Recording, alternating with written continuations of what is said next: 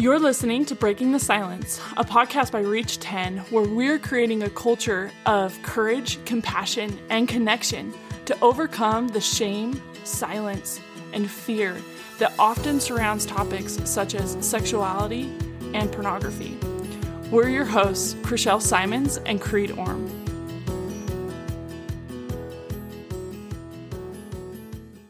Welcome back, listeners. We are so grateful and excited to be breaking the silence today with Stephen and Rhyll Croshaw together. We've had them separately on our podcast the last couple episodes, but tonight we have both of them and we get to learn from their wisdom. Tonight we will be answering the question what is a check in and how do you do it? And what are the benefits of checking in. And I'm so excited to learn from Stephen and Rhyll because they have been married for 48 years. Did I say that yes. right? And they have learned a lot from those 48 years, and we are going to learn from their wisdom. They're also the president and vice president of the SA Lifeline Foundation. So, without further ado, welcome to our podcast. Thank you. Thank we're, you. We're pleased to be here together. So we're talking about check-ins. Rhyll and I have been checking in for mm, 12 years. Maybe 12, yeah. 12 years every night.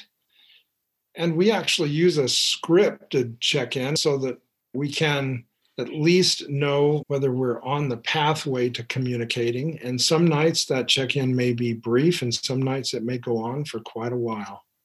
But let us first talk to you about the importance of doing a check in before we go to sleep so that we can at least both talk about what the experiences of the day were, what our feelings were during the day, and how we feel now. So, the check in that we use, we call the vowel check in. The reason it's a vowel check in is that becomes our template A, E, I, O, U, and Y. And so with that vowel check in, we have a pathway. The A stands for abstinence, and the E stands for exercise.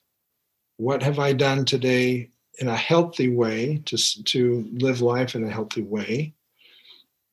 I is what have I done for myself today? O is what have I done for others today? U is an unexpressed emotion or unexpressed emotions that I really need to talk about in order to be honest.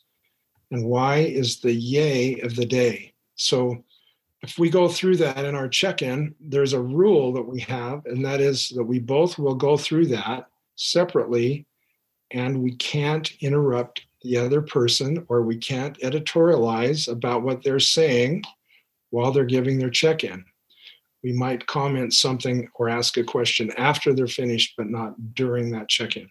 So, abstinence, when I check in, I will say how I did that day in relationship to abstinence from anger, lust, and resentment. And those are issues that addicts deal with often. And so I need to express my experience during the day for anger, lust, and resentment. That could be anger expressed in any way, lustful experiences that I may need to surrender or that I hopefully have surrendered already to my sponsor. And then resentment is something that kills more addicts than anything else. And I need to take responsibility for resentment that I feel, oftentimes towards those that are closest to me or situations sometimes that I don't have any control over. There's that wide of a, of a spectrum. So that part of the check in is most critical to get started. So I will turn it to Rhyll here for a minute. Abstinent. How does a woman in recovery talk about her abstinence? In SAL 12 step, we say, What would it look like if I was abstinent or sober? I have decided in working my steps for um, many years what that looks like for me. And that is, did I go to fear? Did I go to fear more than a, a few seconds? If I focused on something, perhaps he didn't answer the phone when I called twice in a row. And if I went to that, oh no, where is he? What's he doing? That's a fear thing that if I stayed there for very long, I would not have been abstinent from fear. I also tend to go into control based on my fear. And so I want to control. And so fear and control and those things that surround my fear and my trauma are whether I was abstinent or not. And that can be different for a different woman too. But I've just recognized that fear is my main issue. And if I have lost my serenity based on fear, then I haven't been abstinent. Or perhaps I've been triggered by someone that I saw down the street. And a lot of women will have these triggers. They'll see someone and they go, oh no, that's someone my husband would be looking at or looking for.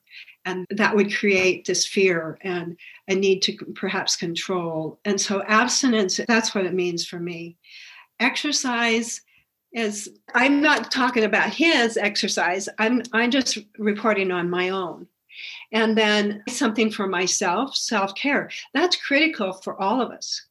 But especially women with families we tend to not have very good self-care we could talk an hour on self-care and then for others, so many of us think that we have to do big deals to in order to say we're, we're serving. You know, we have to go to to Africa and dig wells, otherwise we're not serving. No, eh, maybe we're serving our children today. It's just something to get outside of myself. Then you, this is a, another big one that's really important that unexpressed emotion. And some people have an emotion chart because they have a hard time saying the words and they can point to that face you know that has the emotion. And that would be helpful for me or or for my husband. We have just learned how to say what we haven't expressed yet. And here's another reason it's a really good thing to have a, a sponsor is i can talk to my sponsor first before i share that. Just like stephen said if he has a lust trigger I don't want it to be dumped on me at night. I am not his sponsor. And I, I hear so many men say, Well, I tell my wife if I've been triggered. Whoa, way to dump the, your stuff on her. And then she lays there in bed and is like, What do I do with this information? And so it's such a gift to me that my husband has a sponsor that he can call. He works through his trigger or whatever is concerning him. And then when he checks in, he said, I had this trigger. I called my sponsor. I prayed. I surrendered. I did those things. And my understanding of recovery and my own recovery goes, oh, thank you. Mostly thank you to God for giving these tools. And so the same thing for me. If I have unexpressed emotions, I need to work them out and that's my res- opportunity and responsibility. And then um, going to the why, the yay of the day, look for three ways that God showed his hand to you today. Not just a gratitude journal, you know, naming off family and home and da da da.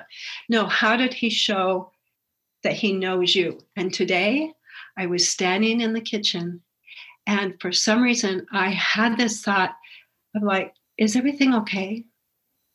And the sun came up over the mountain just then. And I watched it as it came up until it was all the way over the mountain. And I said, Thank you. I know you're there. The yay of the day is a great thing happened, or it can be, I saw God's hand in my life today. I know He knows me. And the check in is not for Him, the check in is for me. So if if he's not willing to check in, and some people are not, then find the way to check in with myself. This is all so beautiful. And I love this vowel check in A E I O U and Y. It's so easy to remember. How can our listeners find this? Is there anywhere where they can find this amazing resource?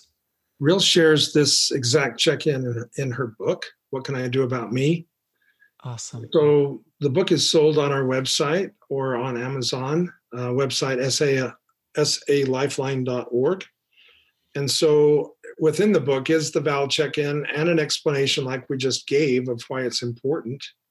Remembering that the opposite of addiction is not sobriety. The opposite of addiction is connection. Connection. So connection is part of that effort in the check-in that we do each night And so when I say we, then there's an opportunity for us to work our recovery together and yet do it by rowing our own boat. And that's another point that Rhyll makes in her book is that we have to row our own boat. So we're not checking in for each other and we're not measuring each other's experience during the day. That's why we don't comment while they're checking in saying, "Oh, that was dumb." Or, or did you I think you missed something. I mean, it's so it's so tempting. It's so tempting for me. It's like, what about this? I think you missed oh, something. Or you can't no, do that. No, I, I've got it. Mm. Yeah. So you have to be patient. Keep my mouth. And at the end, you might say, "Wow, I was listening so carefully. Is there anything else?" No, I wouldn't dare say that. no. If I'm working my recovery, I know in my work of the steps with my sponsor that I have a character defect called control. no, I, I, need to comment on something that Rhyll made just for clarification, and that is in the check-in when we're saying we're talking about unexpressed emotions calling our sponsor is very important but that's not an excuse to disclose to our wife what's really going on in our life in other words we do need to talk about in that check-in what we did to surrender that unmanageable situation life's unmanageability has to be talked about but it's that unmanageability isn't to be talked about with a spouse without having gone through the process of surrender already. Because we're not surrendering to her, we're surrendering to God. And we do that first with a sponsor taking the actions of surrender. Then we talk about how we feel as a result of that, what that experience meant to us in the process of going through that surrender with a sponsor. So that's clarification may be helpful. We never want to hide what's going on. It's all about the need for safety hmm. for for women who've been through betrayal trauma or dealing with it they are in desperate need of safety and so an honest humble and accountable spouse who will be accountable in a check-in and you can you can fake honest you can you can fake a lot of things but you really can't fake humble that's why i said earlier that I have to trust what I know about the addiction walks like, talks like, thinks like. And I've become uh, aware of what my husband is like in his addiction. But I'm also aware of what he is like in recovery. We have what we call the circles models. It's just a handout that is really beautiful as a resource for people. And I've said to so many women, hang that on your mirror because we get so confused about but he said he said this or he said that it's like wait what do you see and what do you feel and if you see and feel humble honest and accountable and he's striving to reach out and be connected instead of being internal and, and disconnected then you can trust that but we trust god first working on trust with an addict is really challenging, especially if you've been through decades of trauma. But it is possible. So, my own recovery helps me to give, as I said earlier, that little bit of maybe I will open the window to trust. I, I'm seeing trust worthiness being built one drop, one step at a time. Okay, now I see that. We don't immediately just say, oh, it's over because he says it's over. That doesn't work. I think that this is so awesome. And if you don't mind, I loved what you mentioned about rowing the boat earlier. It's actually something I was listening to another podcast this week, and they mentioned this cool analogy that I really loved. They talked about how marriage isn't about being in the same boat, it's about rowing your separate boats together in the same direction.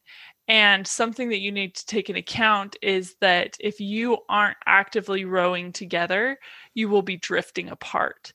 And what I love about your check ins every night is that it keeps you rowing together. It provides this opportunity for you to check in and to see where the other person's at and to really have this opportunity to evaluate like, where are we as a couple? Are we rowing together? Maybe does one of us needs a little bit more like support and encouragement than the other and how can we better row together moving forward so i love this i think that this is such an incredible tool and and wonderful example. Yeah, rowing the boat. That's why I chose the picture on the front of my book 10 years ago. It's from a painting. And the artist, Linda Curley Christensen, allowed us to put that on because she said, This is exactly why I painted this picture. And you will see this deep gorge. If you go down that, you're going to crash you may not survive it. But I thought for years, well, we're in the same boat and I will get him there even if I have to row extra hard, right? No, he gets to choose. I get to choose. That's one of the things women need to understand in recovery. I have choice. What does that choice look like? And what do I need to do using my choice today? And boundaries are definitely a part of that. But rowing our own boat, if you see those two people on the front of that book, there is this beautiful vista up ahead. That is what we are rowing towards in our marriage this beautiful vista. Are we there? I don't think so. But we're getting closer rowing our own boat getting closer. Yeah. We had to learn that the hard way. We can't row each other's boat. It's just like someone else can't practice and learn how to uh, run a marathon or swim a mile by having their coach tell them how to do it and then their coach do it for them. It doesn't work that way. So we have to row our own boat. We learn recovery by working our own recovery.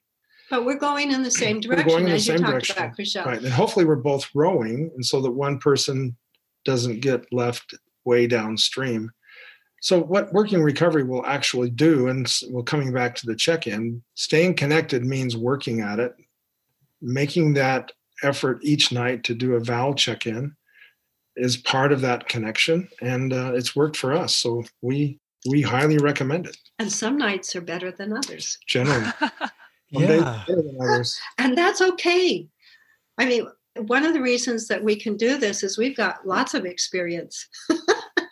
and it's not all good. I was going to ask what happens when one or the other person says, I wasn't absent today in the particular things I'm supposed to be absent. What if we missed one of those vowels? How does the other respond and and what makes it's still successful chicken? Without total judgment, because I'm going to miss some. And, and as I've worked my 12 steps, I've recognized, as I said earlier, I have defects. I have control, I have fear, I have impatience, I have judgment. I learned that much more intensely or clearly as I've worked my steps that has been a process that has blessed my life so much to recognize my humanity and recognize everybody else's humanity, including my husband's. That does not mean that I don't set boundaries. The abstinence thing is really important to me. Abstinence is one of those safety things for me. And so, again, it's all about feeling safe. You know, we could spend an entire podcast theme, maybe even more than one, talking about abstinence.